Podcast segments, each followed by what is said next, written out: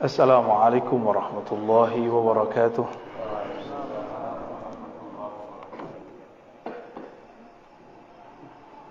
الحمد لله الذي أمرنا بالصلاة والصبر وبشر بمعيته على كل صابر. أشهد أن لا إله إلا الله أشهد أن محمدا عبده ورسوله اللهم صل وسلم وبارك على سيدنا محمد وعلى آله وأصحابه ولبيته وذريته أجمعين أما بعد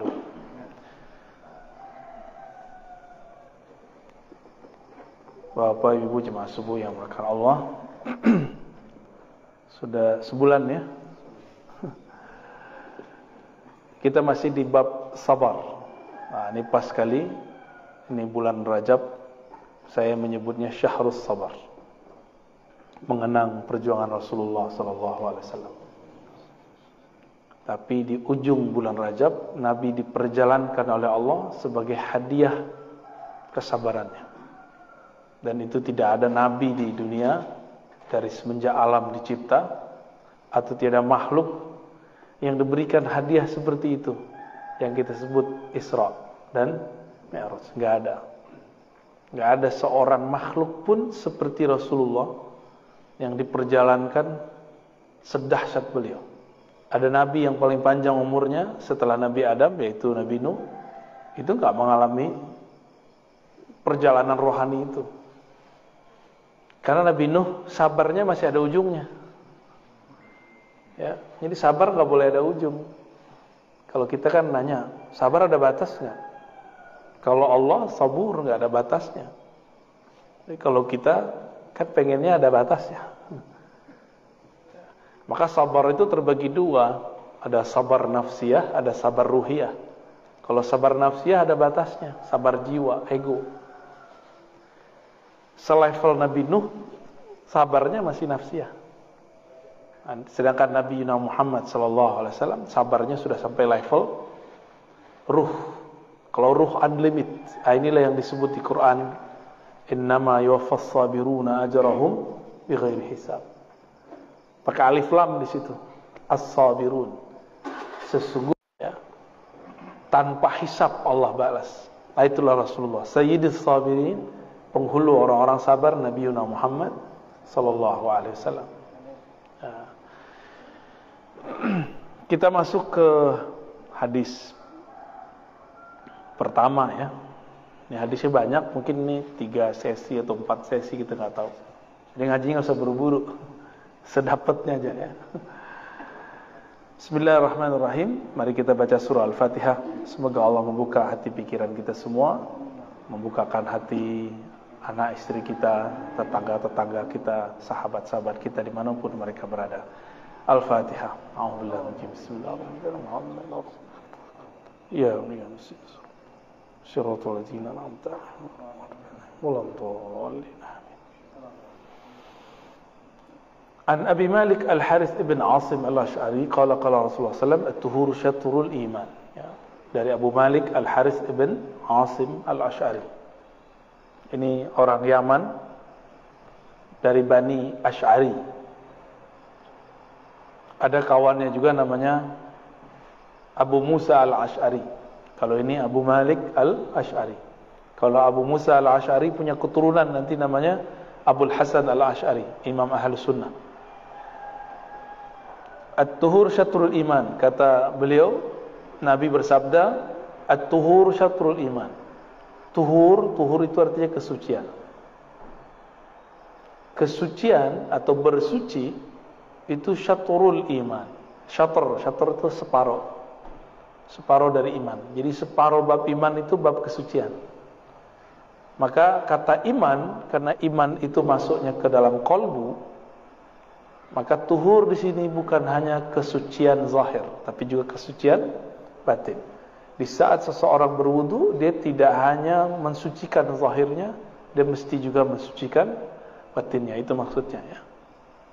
Kalau toharah itu yang zahir. Kalau tuhur ada waw di situ menunjukkan ada sisi dimensi batinnya. Ya. Walhamdulillahi tamla'ul mizan.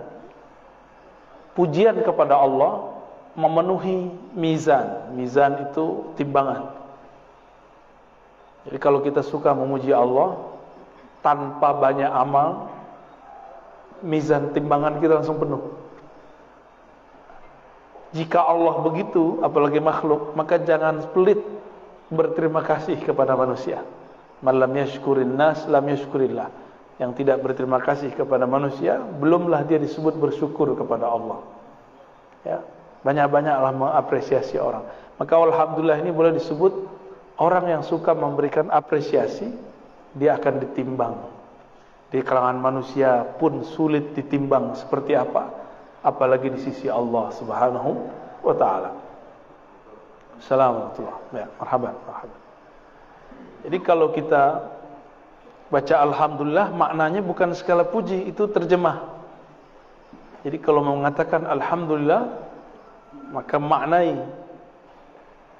terima kasih ya Allah. Itu makna Alhamdulillah ya. Jadi Bapak kan baca tiga-tiga tuh pada sholat. Jangan segala puji, segala puji itu terlalu biasa. Itu terjemahan, translate. Dimaknai terima kasih ya Allah. Itu Alhamdulillah. Kalau kita bilang terima kasih, rasanya lebih dahsyat daripada sekedar mengatakan segala puji. Ya. Segala puji itu bahasa tahun 1600-an. ya. Tahun itu awal-awal penerjemahan Al-Qur'an dari bahasa Arab ke bahasa Melayu lama. Diprakarsai oleh imam-imam kita di di Aceh dulu mulai dari Hamzah Fansuri, Syamsuddin Sumatrai, lalu kemudian muncullah Syekh Abdul Rauf Singkel. Beliau nulis kitab Tarjumanul Mustafid, emang begitu terjemahannya. Tapi yang paham bahasa begitu kan zaman dulu.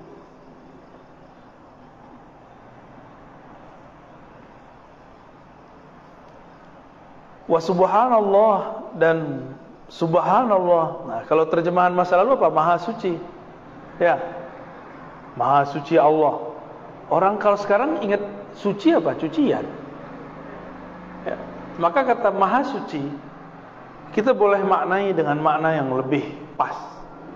Maha suci, coba ayat tentang Isra Mi'raj. Subhanalladzi asra. Enggak nyambung kalau diterjemahkan maha suci. Orang Arab itu kalau melihat sesuatu yang mustahil terjadi itu namanya subhanallah. Artinya subhanallah. Sangat hebat. Masya Allah, lebih lagi di atasnya yaitu subhanallah. Eh, gak bisa kepikir oleh otak, tapi terjadi namanya subhanallah. Ya, salam. Itu perbedaan antara subhanallah terjemahan lama dengan terjemahan baru. Ya. Nah, dimulai Pak. Jadi kalau zikir Pak ada sholat, baca Subhanallah, maha hebat engkau ya Allah.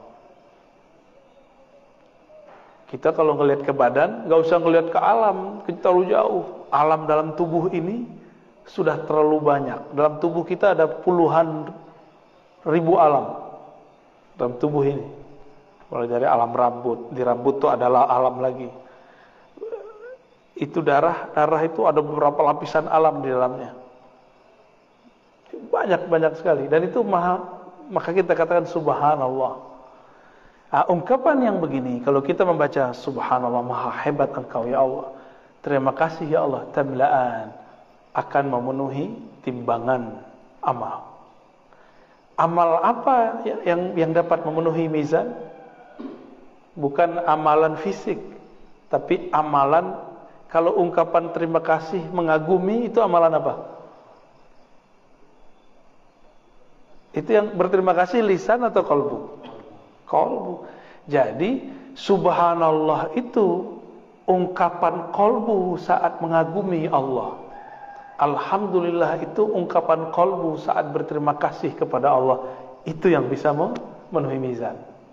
Kalau baca 400, 4000, 10000 itu nggak penuh-penuh deh. Tapi sekali kita mengatakan maha hebat engkau ya Allah langsung penuh. Itulah kenapa kemudian zikir itu diulang-ulang. Siapa tahu di angka kesekian rasa itu muncul. Itu rahasianya. Ya. Nanti kita lihat aja kalau kita masuk ke padang mahsyar, ada pengadilan, ya, mizan di situ. Nanti kita lihat orang yang banyak kuantitas zikirnya, gak penuh-penuh. Tapi yang berzikir dengan ma'rifatnya, nah itulah ma'rifat subhanallah. Jadi berzikir itu dengan kenal, kenal siapa yang kita zikirkan. Jangan cuma ngejar angka. Yang ngejar angka, ya kayak orang sekarang lah. Kerja banyak, gaji dikit, gitu. Paham maksudnya? Pilih mana? Kerja dikit, tapi dengan kecerdasan otak. Duitnya banyak, kan banyak orang begitu sekarang? Ya. Inilah perbedaan abid dengan arif. Abid beramal dengan fisik. Banyak kuantitas, lemah kualitas. Kalau arif orang yang kenal Allah, dia beramal dengan kualitasnya. Sedikit zikirnya sama dengan sebanyak orang zikir di sana. Inilah zikir yang diajarkan Nabi kepada Juwairiyah dan Sofia. Jadi Nabi ketika berangkat subuh, itu mereka masih zikir biji tasbihnya ada 4000 cuma dulu belum diikat ikatan itu baru di zaman Abu Hurairah subhanallah bihamdi subhanallah subhanallah bihamdi subhanallah 4000 dan itu sudah bolak-balik. Anggap saja sekali khatam. Nabi baru pulang di waktu duha. Nabi biasa sarapannya waktu duha. Tapi nah sarapannya bukan uduk ya. Pulang Rasulullah sallallahu alaihi wasallam lihat Juwairiyah maukah engkau aku ajarkan zikir yang lebih afdol dari itu ini orang salah faham ada kelompok yang anti mazhab anti anti kaifiat-kaifiat zikir lalu mengatakan ini dalil bahwa menghitung zikir adalah bid'ah loh apakah nabi membidiamkan bid'ah Seandainya bid'ah, tentu Nabi sudah mengingkarinya semenjak sebelum berangkat ke masjid. Menghitung. Enggak. Ini bab yang disebut kurikulum berzikir. Bahwa ada orang, kalau zikir pertama harus ngitung dulu, kuantitas dulu. Setelah kuantitas dikejar, maka Nabi naikkan makomnya. Kurikulum berikutnya, zikir kualitas. Satu zikir sama dengan sejumlah tasbih. Tasbihnya berapa tadi? 4000. Kata Nabi, maukah engkau aku ajarkan zikir jika engkau baca sekali sama dengan sebanyak yang engkau baca tadi? Ya Juwairiyah senang. Tapi Juwairiyah sudah mengalami zikir yang 4000 sehingga dia tahu rasanya mana yang enak. Di saat itulah Nabi mengatakan, bacalah Subhanallah bihamdihi adalah khalqihi wa zinata arsyi wa ridwasi wa midada kalimati. Boleh dibolak-balik gitu ya. Sallallahu bihamdihi ada khalqi wa zinata arsy. Ada riwayat lain, subhanallah ada ma khalaqa fis sama, subhanallah ada ma khalaqa fil ard, subhanallah ada ma zalik, subhanallah ada ma khaliq. Intinya, Maha suci Allah sesuka-sukamu ya Allah. Maha hebat engkau sebagaimana engkau hebat ya Allah bukan sebagaimana aku yang mengatakannya. Engkau hebat bukan karena aku memuji. Engkau suci bukan karena aku yang mensucikan, tapi sesuka-sukamu ya Allah. Jadi menyerahkan maknanya kepada Allah. Sekali baca itu sama dengan 4000. Ada nggak yang mau begitu? Ya. Jadi antum nih baca zikir yang tadi, cuma rasanya nggak muncul. Sama aja. Sama dengan zikir satu kali. Nah, ini yang dilupakan oleh orang-orang awam sekarang yang pemburu pahala ya banyak kan pemburu pahala wah ini, ini sama dengan 4000 nih dibaca sekali aja tapi dia tidak paham apa maksudnya subhanallah wa bihamdi ada khalqihi maha hebat Allah sebanyak makhluknya wa zinata arsy seberat arasnya apalagi Pak Haji seberat ada khalqi wa zinata arsy wa ridha nafsi serido-rido Allah sesuka-suka Allah wa midada kalimati sebanyak bilangan kalimahnya. Ada yang tahu jumlah makhluk Allah? Ada yang tahu? Gak usah jauh-jauh di badan kita ada berapa makhluk? Berapa sel di tubuh? Gak ada yang tahu kan? Sampai hari ini ahli biologi, ahli kimia gak ada yang tahu. Mereka cuma memperkirakan sekian miliar. Gak ada yang tahu angka pastinya. Lalu kita ngomong, Maha hebat engkau ya Allah. Sebanyak bilangan sel yang ada di tubuhku. Wah itu semua selnya langsung hidup itu Pak. Dalam zikir tariqah disebut namanya kullu jasad. Zikir semua bagian tubuh. Tubuh kita diajak zikir biar sehat. Apabila ada bagian tubuh ini gak digerakkan, dia akan sakit. Jadi kenapa nih bapak ini suka sakit punggung? Itu darahnya gak gerak, maka dibekam, dikeluarin. Keluarin pak, harus dikeluarin itu. Jangan diendon aja tuh ya. Itu darah darah kotor semua itu di punggung. Harus dikeluarin. Makanya Nabi Wasallam setiap kali beliau badannya pegel itu selalu kemudian bekam. Kepalanya berat langsung bekam. Ya, enggak main rukyah-rukyah aja ya. Dikit-dikit rukyah. bekam dulu ya, amalkan dulu asbab-asbab zahirnya. Kayaknya ada yang habis dibekam nih. bener hilang ya? Kepalanya hilang kok sakit palanya? Itu bener pak. Gak usah jauh-jauh. Tangan kita nih ada gatel-gatel, terus darah putihnya ngumpul dikit, nggak nyaman. Bener nggak? Dan itu hanya hanya bisa nyaman dikeluarin, keluarin, baru enak. Dan itu ajaib ya. Makanya disebut kalau kita baca subhanallah, maha suci, maha hebat engkau ya Allah. Sebanyak bilangan makhluk banyak sel di tubuhku. Udah, tubuh kita semuanya hidup tuh dari ujung kepala sampai ujung kaki. Kalau bacanya 33 begitu, sehat Pak rohani kita dan jasmani kita sehat langsung. Maka ahli-ahli zikir pun kalau sakit, dia nggak merasa sakit biasa aja. Dokter aja yang bilang dia sakit. Dia nggak sakit. Guru saya dulu Abu Ya Hasan Basri difonis akan dibedah operasi besar. Tapi sebelum dibedah, jadi cek di lab lagi. Dilihat nggak ada penyakitnya. Tapi kok beliau merasa ada yang sakit gitu. Disuruhlah baca istighfar sama dokternya. Dia nggak tahu yang disuruh itu seorang mursyid. mursyid saya pak dia itu. Istighfar pak, istighfar. Dia bilang, oke, okay, istighfar, istighfar, istighfar. Udah besoknya pulang. Nah, jadi kalau baca subhanallah, mulai baca subhanallah dengan ma'rifat. Bukan dengan adat, angka. Adat bahasa Arab pakai dal, angka. Nggak pakai angka lagi kalau bisa. Angka itu cuma kurikulum aja. Kok ada sekarang kelompok yang saklek dengan angka, baik kelompok anti sufi ataupun sufi. Ini lucu. Ya, yang anti sufi bilang hanya tiga-tiga, kurang nggak boleh lebih bid'ah. itu kan cuma contoh 33 itu. Emang kalau lebih nggak boleh? Ada. Terus ayat Qur'annya gimana? Ya ayyuhallazina amanu zkurullaha zikran katsiran. Wahai orang beriman, zikir sebanyak-banyaknya. Zikir sebanyak-banyaknya. Sebanyak-banyaknya itu versi banyak kita atau banyak Allah? Nah, maksudnya banyak versi Allah. Udah segini umur Pak masih nggak nggak ngerti juga ma'rifatullah kan aneh. Masa harus anak muda yang ngajarin? ya harus mulai berzikir dengan ma'rifatullah.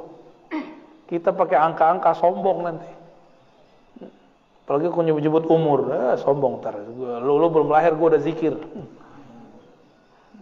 Ntar kalau dibalikin kayak seperti hadis Juwairiyah gimana?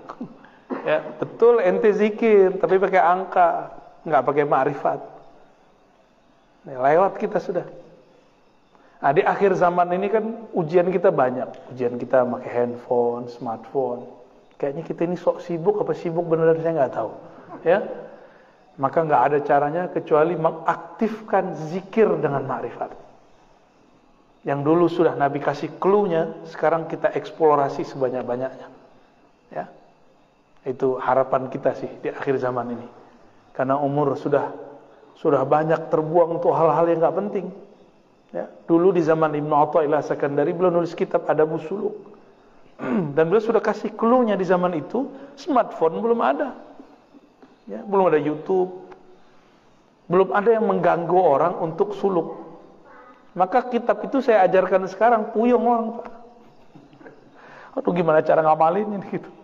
Ya, bayangin Pak di kitab itu diajarin kalau zikir itu ada khalwatnya, ngurangin makannya, ninggalin anak anak istrinya. Gak ada yang kuat kan?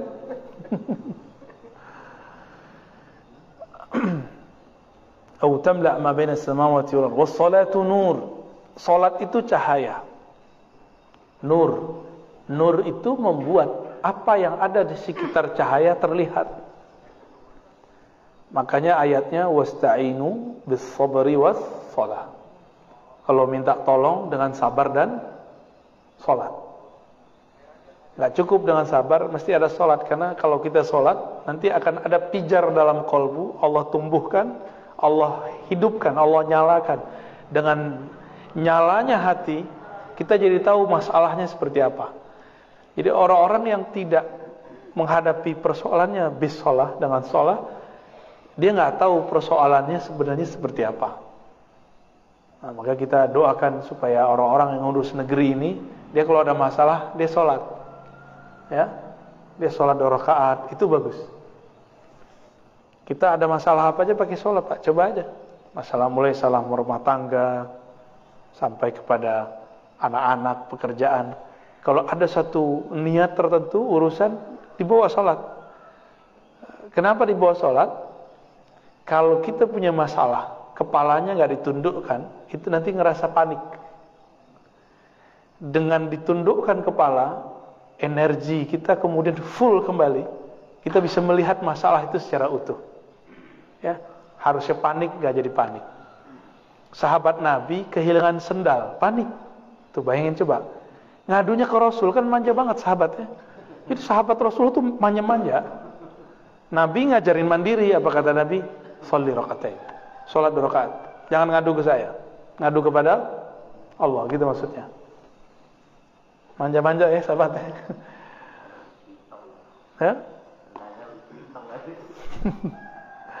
Wassadaqatu burhan. Sedekah itu burhan. Apa arti burhan? Burhan itu argumentasi atau bukti. Maka sedekah itu adalah bukti kalau orang ini benar nggak cinta harta. Yakin nggak yang Allah kasih itu milik dia? Bukan milik kita, yakin nggak? Secara hukum hukum hakikat, rumah, mobil, harta pasangan, harta badan ini bukan milik kita. Lillahi ma fis samawati wal ard. Apa aja yang di muka bumi milik Allah. Badan ini milik Allah. Kalau Allah mau ambil, ambil gitu. Nah, dengan bersedekah, sedekahnya badan sholat duha, sedekahnya harta berbagi, sedekahnya ilmu mengajar, gitu. Nah, udah sedekah belum? Hari ini sedekah kita sholat sunat. Nah, udah sholat sunat belum? Maka di malam hari itu ada sholat malam, itu sedekahnya badan. Siang hari ada sholat duha, itu sedekahnya badan. Saya boleh nyebutnya sedekah badaniyah. Sedekah fisik. Ya.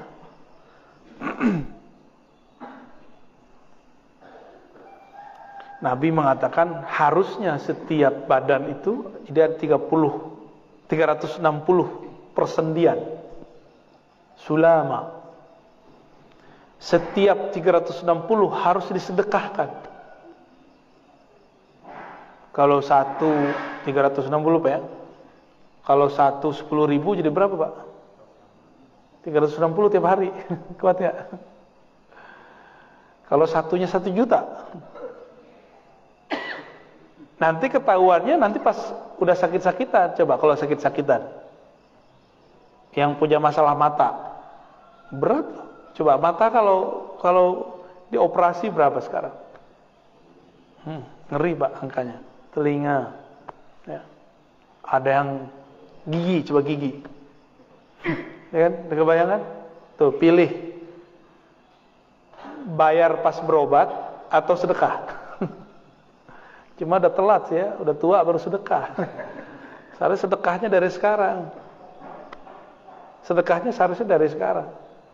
Nabi mengatakan tabassumu fi wajhi akhika sadaqah. Kamu senyum di wajah saudaramu sedekah. Ternyata orang barat kasih penelitian. Orang senyum mukanya itu terjadi ada olahraga di sini. Nabi nggak pernah melakukan penelitian, tapi Nabi diperjalankan ruhaninya. Jadi Nabi bisa lihat masa depan. Hasil penelitian sekarang Nabi udah tahu semua. Ya. Makanya Nabi kasih pengobatan yang inti-inti. Selebihnya ikuti versi zaman kita.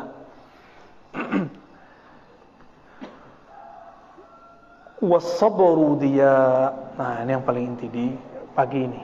Sabar itu dia jika solat itu cahaya, sinarnya bersumber dari sabar. Solat yang penuh kesabaran disebut tumanina. Ya, Solat itu artinya doa, maka wassalatu nur bisa juga diartikan doa itu cahaya. Sinarnya dari sabar. Maka orang yang kuat sabarnya itu dirinya bersinar Sinar inilah yang permanen. Kalau dilihat di langit, kelihatan berpijar. Jadi setiap hari malaikat turun. Ini kan malaikat lagi turun nih. Ganti sip. Ketika mereka naik, orang-orang yang sholat tadi subuh, itu kelihatan bercahaya. Sampai sekarang kalau Bapak ini duduk begini, wah ini kenceng sekali cahaya ke atas. Kekuatan cahaya di atas itu seperti satu bintang. Ya. Satu bintang. Nah, yang baru sholat sekarang tuh baru bercahaya tuh dari tadi tuh. Kelip-kelip, redup-redup. Tapi yang kita sudah sholat dari tadi, itu cahayanya seperti kita ngeliat Venus. Kalau kita ngelihat ke bagian terbit matahari, di atasnya itu ada Venus, benar gak? Cahayanya kita sebut bintang kejora. Berpijar, dilihatnya asik. Maka malaikat menggosipkan di langit, itu cahaya siapa? Inilah yang disebut viral di langit. Ya, mau viral di langit. Jangan viral di bumi, Pak, nggak seru. Nggak seru di viral di bumi itu. Ke mana-mana terganggu, nggak bisa nyaman. Tapi viral di langit, wah kita betul-betul kita doa langsung diaminkan berjajar sampai ke atas. Kadang-kadang ngomong apa aja, belum belum kita pengen beneran baru terucapkan, itu sudah datang tuh malaikat yang datangin ya dengan izin Allah tentunya. Maka kiai-kiai wali itu nggak boleh keceplosan pengen apa. Dia harus tahan-tahan takut ngerepotin makhluk-makhluk yang lain mbak. Maka kita ini kalau ketemu guru guru kita kadang bilang saya suka ini. Walaupun kita nggak bilang nanti saya yang kasih. Pak kiai kita pengen aja bawain itu baru kiai yang viral di bumi gimana kalau viralnya di langit bahaya pak ya Wal Qur'anu hujjatun laka wa. Quran itu dapat menjadi hujah. Hujah itu argumentasi. Laka yang menguatkan menyelamatkan engkau aw alaik atau Quran justru malah menjadi bumerang bagi kamu. Jadi nggak semua orang hafiz Quran itu selamat. Hmm. Khawarij bunuh orang pakai Quran. Benar gak? Ini kita baru dapat rekaman video salah satu orang yang disangkakan bab teroris berdebat dengan ya main-main antum-antuman kan? Lama-lama dedum-deduman itu. Ngeri pak. Ngeri sekali. Seharusnya bilang aja jika saya menyubatkan engkau sesat maafkan saya. Seharusnya selesai begitu yang bolak-balik bolak-balik ya kalau di dalam diri kita ada nur, nurul afu, cahaya memaafkan, cahaya minta maaf. Ya minta maaf aja sih susah amat. Ya. Nanti di akhirat kan kita begitu semua. Ini baru persidangan bumi loh Pak. Di akhirat nanti orang-orang disidang, mulutnya ngomong, gak ada saksi, tangannya ngomong, eh, gara-gara kamu tuh, kami tidak selamat. Kakinya ngomong lagi, badannya ngomong, semua ngomong, lidahnya sendiri. Ini hadis Imam Tirmizi. Di Imam hadis Imam Tirmizi dikatakan begitu. Semua anggota tubuh berkata kepada lisan, "Wahai lisan, jaminan kami kamu. Kalau engkau selamat, kami selamat." Jadi nanti kita ini berdebat sama diri kita sendiri. Kalau itu kan masih sama jamaah sama jamaah ya. Kita nggak tahu hakikatnya siapa yang benar, siapa yang salah. Tunggu aja hasil sidangnya, Pak. Kita doakan baik-baik aja mereka ya. Jadi Quran ayatnya suci, tapi kalau udah sampai di pikiran manusia belum tentu suci. Nah, tapi banyak orang-orang yang mengklaim pemahamannya suci cuma karena baca ayat tertentu. Tolong dibedakan Quran yang suci dengan pemahaman manusia yang pasti tidak suci. Pak Haji ini hafiz Quran, punya pemahaman Quran. Saya membaca Quran, punya pemahaman Quran. Quran yang kami hafal itu suci. Tapi pemahaman saya, pemahaman Pak Haji itu nggak suci. Sepakat Pak Haji? Pasti sepakat beliau. Nah, kelompok-kelompok khawarij di akhir zaman itu mereka menganggap pemahamannya terhadap ayat itu suci. Jadi beda dengan dia, beda dengan Quran. Tuh. Udah jadi Allah aja dia kan? Ya. Ini ciri-ciri khawarij, Pak. Ya. Beda dengan dia, berarti beda dengan Allah. Nah, dan ini sudah mulai muncul, ya. Nauzubillah min dzalik. Kullu nas yaghdu faba'i'u nafsahu famu'tikuha aw mubikuha. Setiap manusia berangkat, ada yang menjual dirinya, menggantikan dirinya dengan surga, ada yang menggantikan dirinya dengan neraka, ya. Semoga kita termasuk yang pertama. Amin ya rabbal alamin. hadis kedua, ini hadis pertama baru begitu. Saya kalau mulai baca hadis dengan Fatihah, itu selalu kebuka-kebuka. Yang sebelum ngaji nggak kebuka. Jadi sebelum ngaji ini saya belum paham juga hadisnya. Tapi kalau sudah mulai Al-Fatihah, itu Allah bukanya satu tuh. Kalau diterusin-terusin satu kalimat nggak selesai-selesai. Ya. Jadi kita baru paham kenapa ada namanya ilmu tafsir. Ada namanya ilmu syarah. Tafsir itu ada tafsir beriwayat, riwayat, ada tafsir bil maksur dengan akal, ada tafsir dengan ruh. Namanya tafsir isyari. Kalau saya menyebutnya tafsir zauqi. Secara zauq, rasa. Ya, itu dahsyat. Nah, yang ini yang unlimited, yang ini yang terakhir. Kalau riwayat ada batasnya. Ada di buku, buku sudah banyak cetakannya. Akal bisa disekolahkan. Tapi kalau tafsir isyari, ruhi, itu tergantung sejauh mana kita menyelami ini secara rohani. Jika versi kita ada batasnya, tapi kalau kita pulangkan kepada Allah, Allah nggak terbatas. Di situlah maknanya ilmu Allah itu tak terbatas. Ya. Walau annama fil ardi min syajaratin aqlam wal bahru yamudduhu min ba'dihi sab'atu abhurin ma nafidat kalimatullah. Tujuh kali lipat semua samudra di alam semesta, semua daun-daun jadi lebarannya, ya. Itu samudra jadi tintanya, nggak bisa nyatet ilmu Allah. Manafidat kalimatullah. Nah, kita dapat satu laut aja Pak. Hmm, Bapak sudah disebut Bahrul Ulum. Bahrul Tafsir. Satu samudra nih diturun ke hati. Udah nggak ada nggak ada batasnya sudah.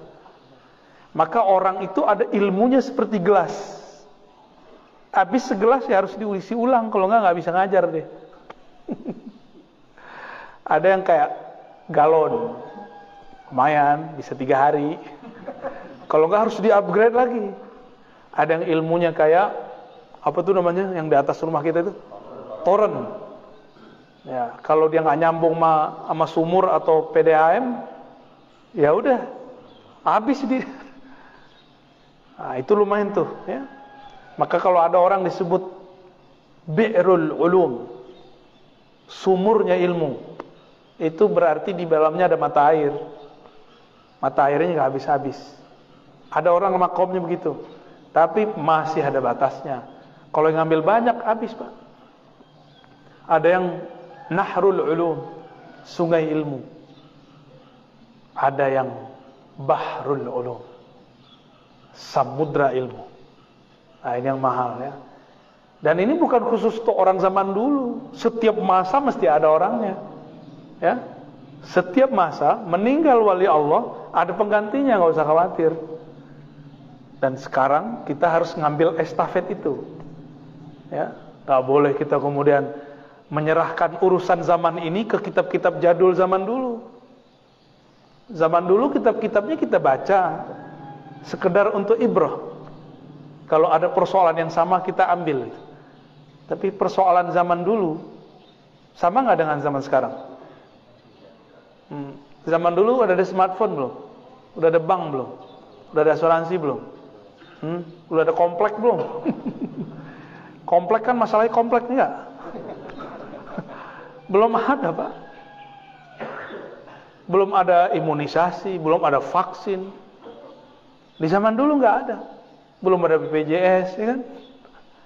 Jadi kalau kita membahas persoalan sekarang pakai kitab sebelum masalah ini ada, masalah nggak selesai.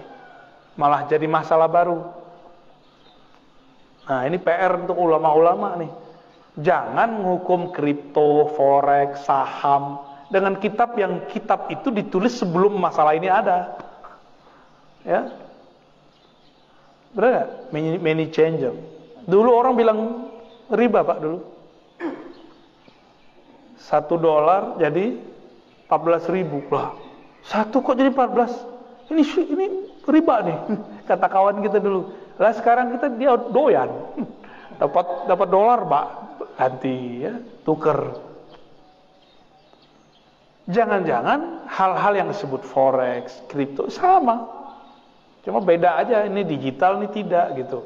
Cuma karena karena kita berhukum dengan hukum yang dulu diproduksi lalu untuk apa dipakai itu untuk nyelesain masalah sekarang ya nggak selesai. Inilah terjadi kenapa ada kiai-kiai debat masalah hukum bank. Kan lucu, Pak. Riba mah haram. Nggak ada dalil yang mengatakan riba halal, ya kan? Betul nggak? Lalu antum pakai penjelasan ulama di zaman bank belum ada untuk menjelaskan hukum bank. Ya nggak nggak selesai masalahnya. Gitu kira-kira. Jadi jangan selesaikan masalah kita dengan kitab-kitab lama. Kecuali Quran. Quran ini kan umum. Quran itu babnya bab ijmali. Jarang-jarang sekali Allah berbicara tentang bab hukum muamalat secara tafsili. Jarang. Betul-betul Allah kasih semacam kelonggaran antara din imam-imam mazhab kita keilmuannya sudah sampai pada level ruh. Makanya mazhab mereka relevan sampai sekarang. Itu yang saya ceritakan di bulan-bulan sebelumnya. Orang dulu kalau zakat mesti pakai benda. Ya, fisik. Tapi Abu Hanifah bilang boleh dengan yang senilai. Di zamannya dia disebut najis oleh Hamad bin Zaid. Tapi zaman sekarang semua mazhab nggak ada yang nolak bahwa zakat fitrah boleh digantikan dengan angka. Caranya nggak mesti pakai beras, Pak Kiai ini saya beli berasnya, ambil. Ya kan gitu kan kalau di kampung? Saya mau zakat Pak Kiai, itu kan main-main nggak praktis. Tapi boleh. ya. Bener nggak? Begitu nggak caranya? Kayaknya di masjid ini masih begitu nih. Ya kalau Pak Haji bilang kita menghargai orang-orang yang menggunakan, oke. Okay. Tapi kan orang sekarang sibuk Pak, atau so sibuk. Sembari lagi di mobil, pencet-pencet-pencet jadi ya kan, tinggal kirim tandanya. Itu sudah dipakai oleh lembaga-lembaga zakat internasional, nasional. Masa kita belum pakai? Kira-kira begitu. Perkataan ini tahun 130 disampaikan oleh Abu Hanifah. Dan baru relevan di tahun 1440 sekarang-sekarang ini nggak ada yang nolak. Ya nggak ada yang nolak. Benar nggak? Maka kecerdasan dia itu melewati akal dan riwayat yang ada zaman itu inilah namanya zauki nyambung sampai ke sana ya Jam berapa nih Pak Haji? 6. Dikit lagi ya. Hadisnya baru atu nih. Dari Abu Sa'id Al-Khudri, nama lengkap beliau Sa'ad bin Malik bin Sinan. Anna nasan min ansar sa'alu Rasulullah fa'atahu. Uh, orang-orang Ansor datang ke Nabi minta-minta, Nabi kasih. Kaya atau miskin? Nabi itu kaya atau miskin? Terus siapa yang bilang Nabi miskin? Hah? Pecat dari umat Nabi Muhammad ya. Nabi itu bergaya miskin. Maksudnya sederhana. Iya, tapi Nabi gak miskin. Nabi itu presiden, gaji berapa? Direktur zakat, Pak. Dulu kawan saya direktur lembaga zakat gajinya 20 juta. Sama sama anggota DPR. Ada DPRD ya. Itu nggak perlu korupsi itu. Karena kalau dia nggak dikasih segitu, dia bisa korupsi. Dan bahaya. Jadi orang-orang yang bergelimang dengan harta kerjaannya, dia harus disejahterakan biar dia nggak kemudian korupsi. Tetap aja korupsi kalau sebagian orang. Ya. Nafsu kan nggak ada ujungnya. Summa sa'aluhu fa'atahum. Lalu mereka minta lagi Nabi kasih. Hatta nafada ma indah sehingga yang beliau punya habis. Nggak ada yang sanggup jadi Rasulullah. ada yang sanggup jadi Rasulullah. Ya kita aja ada orang minta-minta atau jalan, kita tutup pintu nggak buka-buka ya kan. Alasannya sederhana, dilarang oleh pemerintah. ya juga sih. Faqala lahum hatta anfaqa syai'in biyadi. Lalu Nabi ngomong, setelah duitnya, hartanya semua habis, ma yakun indi min khair falan udakhirahu inkum. Ini kayak orang tua ngomong ke anaknya. Nabi ini kan orang tua kepada umatnya, itu seperti orang tua. Wahai umatku, wahai sahabatku, jika aku nyimpan kebaikan, uang, duit, dinar, dirham, kira-kira begitu, tentulah lan ad-dakhirah. Tidak akan pernah aku simpen-simpen. mungkin kayak kita nyimpan di bank nggak pernah. Tanya orang, susah lagi, susah lagi pandemi, padahal duitnya banyak. ya. Nggak mau ngasih bilang aja belum bisa ngasih. Gak usah bilang nggak ada, ntar didoain malaikat nggak ada beneran. Wa yasta'fif ya'af ya'af ya'afuhullah. Siapa yang iffah menahan diri untuk tidak minta-minta, Allah akan jaga kemuliaan kehormatannya. Nabi udah nggak ada duitnya. Bayangkan orang semadinah minta. Siapa yang merasa cukup dengan yang Allah beri, Allah akan kayakan dia. Berarti kaya itu dari Allah bukan dari harta. Siapa yang berusaha sabar, Allah akan membersamainya. Wa ma u'tiya ahadun ata'an khairan wa awsa'. Tidak ada rezeki yang lebih tinggi, lebih banyak, lebih bernilai daripada sabar. Ya. Jadi sabar ini luar biasa. Ternyata sabar itu ada sabar dari kepayahan, ada sabar dari meminta-minta. Nah ini babnya. Sabar dari meminta-minta. Bahkan minta ke Allah aja malu ini orang. Karena Nabi SAW mengatakan siapa yang sibuk mansyaghalani zikri. Siapa yang sibuk berzikir, baca Quran, sholat, riyadhah. An mas'alati. Sehingga enggak sempat meminta kepadaku. Aku akan berikan kepadanya ma u'tis sa'ilin. Apa yang aku berikan kepada yang meminta. Maka pilih mana? Meminta atau zikir? Mending zikir, Pak. Maka kalau ada zikir diajarkan guru pagi sore, amalkan itu. Paling cuma 15 menit. Ya. Itulah bedanya zikir dengan ilmu. Ilmu, Bapak duduk dari tadi rasanya kan sebentar. Enggak pegel kan kakinya? Coba duduk 5 menit langsung kesemutan. ya. Kecuali pikirannya lagi di rumah tuh, nggak nggak nyaman, kakinya tiba-tiba gerak aja tuh. Main kebelet kali ya. Ajaban li amril mu'min Hadis berikut dari Suhaib bin Sinan Nabi bersabda SAW Ajaban li amril mu'min Sungguh menakjubkan orang beriman itu semua urusannya Kenapa? Kullu inna amrahu kullahu lahu khair bagi orang yang percaya, ini kata kuncinya percaya. Yang sudah ada kepercayaan di kolbunya kepada Allah, semua urusannya kayak baik. Berarti bagi orang beriman, pandemi baik atau buruk? Hmm? Saya menganggap pandemi itu ada nilai baiknya yang tidak terkira. Dulu saya nggak ngerti pak ilmu tentang hadis-hadis akhir zaman. Padahal saya hafal hadisnya. Ya, hadis Dajjal itu saya hafal gitu. Dari umur 13 tahun saya sudah menghafalkan bagian akhir zaman di kitab ini. Ada tentang bab tentang akhir zaman di kitab ini. Seluk beluk tentang akhir zaman itu saya hafal dalilnya. Dalil doang. Ngerti enggak? Benerlah kata Nabi, rubah hamil fikhin ilaman huwa afqah. Bisa jadi ada orang yang hafal, ngajar kepada orang yang dia ajar nanti lebih pinter. Gitu. Selama pandemi, saya ngaji lagi. Kalau enggak, ngajar terus. Kapan belajarnya? Kan belagu juga kalau kita ngajar terus. Ternyata kiai, ustadz, dai, ulama, kalau dia nggak punya akses ke dalam kolbunya, ilmunya sebatas yang di kitab. Padahal kitab itu dulu ditulis dari kolbu. Kitab ditulis dulu dari kolbu. Nah, ini disorientasi para santri dan para kiai sekarang. Mereka menghukumi bab kolbu dengan apa yang di kitab. Kalau nggak ada di kitab dia nggak percaya. Padahal semua yang di kitab itu dulu ditulis keluarnya dari kolbu. Maka jangan pernah menghakimi ilmu-ilmu ma'rifatullah pakai kitab yang kita nggak ngerti. Banyak hari ini kawan-kawan saya terhijab terhalang untuk belajar ilmu tentang ma'rifatullah.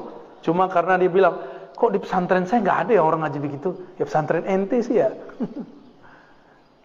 Gurunya kan nggak mungkin ngajarin ma'rifat orang baru sampai man MA madrasah aliyah. Nggak mungkin diajarin ma'rifat yang tinggi-tinggi. Mesti diajarin yang sesuai dengan umurnya nah, di sini dikatakan wala isa dzalika li ahadin ilal mu'min yang menganggap segala sesuatu itu baik cuma orang beriman. Jadi saya mau nanya lagi nih, pandemi ada baiknya nggak? Kayaknya yang dia masih ragu nih. Jeritat gitu ya. Dompet, sepi gitu ya. Pasti ada baiknya. Dulu kita sering mikir gini. Coba kalau saya liburan, saya pengen sholat bareng anak-anak. Ya kan? mimpin sholat anak istri. Selama pandemi ada namanya WFH ya. Dan kita waktu awal-awal kita sholat di rumah semua enggak? Dan itu nikmat sekali Pak. Bagi saya nikmat sekali karena saya tinggalin istri lama kan. Dan anak lama. Keluar, baru balik. Setelah seminggu. Nikmat sekali kalau Bapak kan berangkat pagi pulang sore. Kalau saya enggak. Berangkat sekarang bisa pulang-pulangnya sebulan. Dan itu nikmat sekali bisa bersama ya. Jadi nikmatilah pandemi ini ya. Kita kerja aja sebisanya kita kerja, yang penting bisa makan, bisa berbagi, pengen apa cukup. Ya. Bener nggak? Itu yang rezeki, pengen apa cukup. Pengen keluar negeri bisa, ya kan? Pengen mobil boleh, pengen motor jadi. Ya, itu Pak, ya rezeki itu yang penting cukup, bukan berlebih ya. Berlebih Allah nggak ngasih izin. Berlebih bagi. Gitu. In asabathu sarra syakara fakana khairan lah. In asabahu darra sabara fakana khairan lah. Jika dia asabathu asabathu musibah jadi ternyata musibah bahasa Arab itu dua cabangnya. Ada musibah kebaikan, ada musibah keburukan. Tapi bahasa Arabnya bukan keburukan ya, sarra. Sarra sesuatu yang menggembirakan. Jika dia dikenai oleh sesuatu yang menggembirakan, sesuatu yang mengenai kita namanya musibah. Jadi asaba yusibu, ya, musibatan. Musibah itu bahasa Arab itu artinya sesuatu yang mengenai kita. Sesuatu yang kita rasakan sekarang. Nah, maka wa in asabathu jika dia merasakan kebahagiaan syakara, dia bersyukur. Maka orang yang bersyukur itu diuji dengan kebaikan. Jadi Bapak yang lagi bisa beli rumah di komplek ini, ya, bisa beli kendaraan, bisa punya anak, istri, atau tinggal di mana aja. berarti dapat musibah kebaikan. Nah, ini kalau versi bahasa Arab, versi bahasa Rasulullah. Wa in asabat hudarra, jika dia ditimpa mendapatkan atau merasakan dorro, enggak, enggak, enggak sanggup melebihi batas diri kita. Maka jangan bersyukur dengan jiwa, bersyukurlah dengan ruh. Kalau dengan jiwa enggak kuat, ya, maka orang bilang, saya enggak sanggup pak, saya enggak sanggup Ustadz. Kita banyak orang ngomong begitu. Itu karena dia dengan jiwanya. Maka bacalah zikir, hadapilah masalah dengan ruh. Ruh itu murni, abadi. Dia tidak ada limit dan batasnya. Ya. Ngadepin pasangan, jangan pakai perasaan, Pak. ya, makan hati, ya. Kamu udah bertahun-tahun hidup aku kok begitu-gitu aja? Nah, itu kalau pakai nafsu itu ya. Tapi kalau pakai ruh, emang begitu. Jiwa itu emang begitu. Harus ngalah ya. Ah, udahlah dulu, udah tiga hadis. ya. Mau ada tanya jawab? Dua pertanyaan? Atau cukup? Oke, satu. Silakan. Assalamualaikum Pakai pakai nih.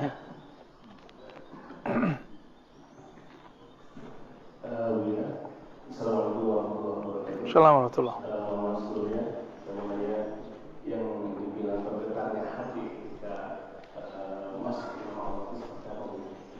apa?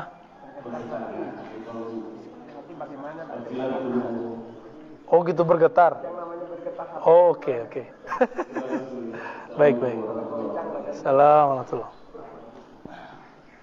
Pernah jatuh cinta nggak bang? Pak? Abang apa bapak nih? Sering. Oh gawat ini.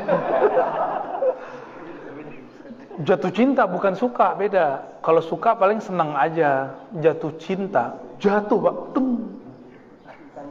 Ya. Kalau orang jatuh cinta, apa yang terjadi? Kolbu itu kan dia bergerak. Jika dia berhenti, dia bergetar. Begitu. Jadi jika kolbu itu tertarik oleh sesuatu, dia akan menahan gerak itu dahsyat sekali. Kok bisa kolbu itu bergetar? Jika dia menyebut, melihat, mendengar sesuatu yang si kolbu itu bikin tenang. Dan dia mesti kenal. Makanya bapak ini ketemu artis belum tentu deg-deg kolbunya. Ya, tapi kita ketemu nih, mohon maaf ya, teman masa lalu, kita senang sama dia. Wah itu jantung berdebarnya luar biasa tuh. Benar? Ah, Allah itu sudah kita temui sebelum kita lahir. Alastu birob bikum. Maka jika namanya dimasukkan ke dalam kolbu, kolbu langsung menghadap kepada ruh, langsung dia bergetar karena cinta lama bersemi kembali. CL BK. Jadi kapan kolbu bergetar? Iza zukirallah wajilat kulubuhum. Jika cinta hakikinya dikenang kembali. Itu. Ya? Dan itu tekniknya ada. Nggak boleh diobral. Tapi jika beruntung, kapan di mana aja nanti pasti dapat. Ya, itu hak dari Allah. Nggak boleh juga ditahan. Kenapa saya tidak selalu di semua tempat saya talkin zikir? Tapi ada di satu tempat baru datang langsung talkin. Itu kolbu mengerti bahasa kolbu. Ruh merasakan isi ruh.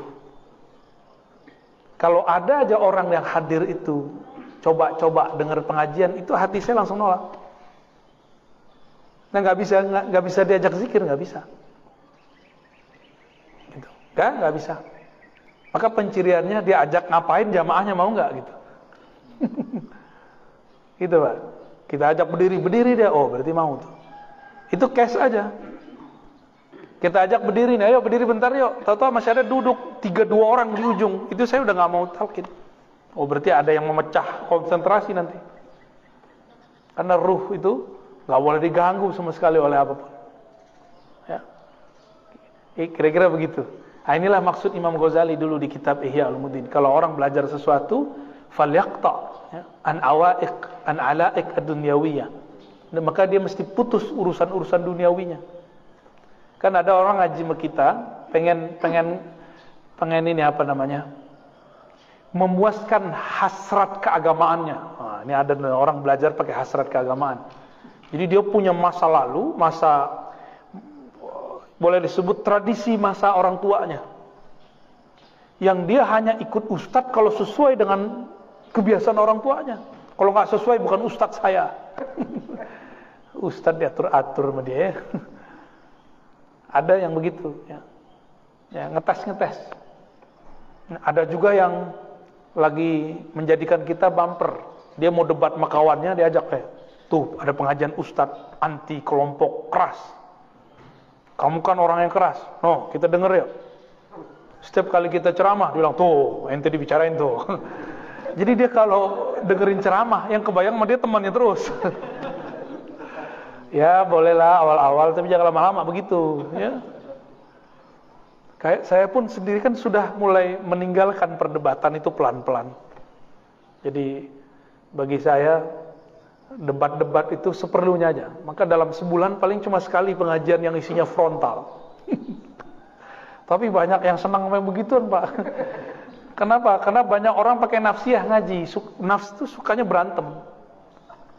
Asik kan ngeliat orang berantem? Makanya itu video pengadilan itu suara itu itu banyak-banyak yang muter. Kayak kita ini senang ngeliat orang berantem. Bahkan kita ini melombakan membuatkan event-event untuk orang berantem. Benar gak? Tinju ya kan? Debat. Kenapa ILC di TV One itu rame? Karena orang berantem. Jualannya lawan berantem. Jadi berantem itu ternak alam semesta, Pak. Alhamdulillah Gitu ya. Jadi itu kenapa kolbu bergetar? Karena dia mengenang cinta sejatinya. Cinta sejati itu bukan suami istri. Cinta sejati itu cinta yang dulu kita bersumber dari dia dan akan berpulang kepada dia. Nah ini yang jalan ini yang harus dicari pulang. GPS ma'rifatullah. Ya. Maka mengenang jalan-jalannya akan bikin getaran-getaran dahsyat. Ya. Dan itulah orang-orang yang bahagia, visinya jelas. Ilahi anta maksudi waridhaka matlubi itu kata-katanya. Kalau Qur'annya wa ma jinna wal insa illa liya'budun itu artinya sama. Ini bahasa ayat, ini bahasa munajat, ya. Semoga kita yang hadir pagi ini diberkahi oleh Allah Subhanahu taala. Semoga orang tua kita, guru-guru kita diampuni oleh Allah Subhanahu taala. Tetangga kita diberikan rahmah, ya. Biar kolbunya lebih lembut, kurang gesekan. Amin ya rabbal alamin ya. Dan untuk kita dan keluarga, semoga Allah selamatkan dari siksanya dan Allah berikan ridhonya. Radina billahi rabba wa bil islami dina wa bi sayyidina Muhammadin nabiyya wa rasulah. Ya Allah, kami ridha kepada takdirmu, ketentuanmu. Kami ridha dengan semua kehendakmu. Apapun kehendakmu, maka itu kehendak kami ya Allah. Rabbana atina fid dunya hasanah وفي الآخرة حسنة وقنا عذاب النار. صلى الله على نبينا محمد والحمد لله رب العالمين. سبحانك اللهم لك أشهد أن لا إله إلا أنت أستغفرك وأتوب إليه السلام عليكم ورحمة الله وبركاته.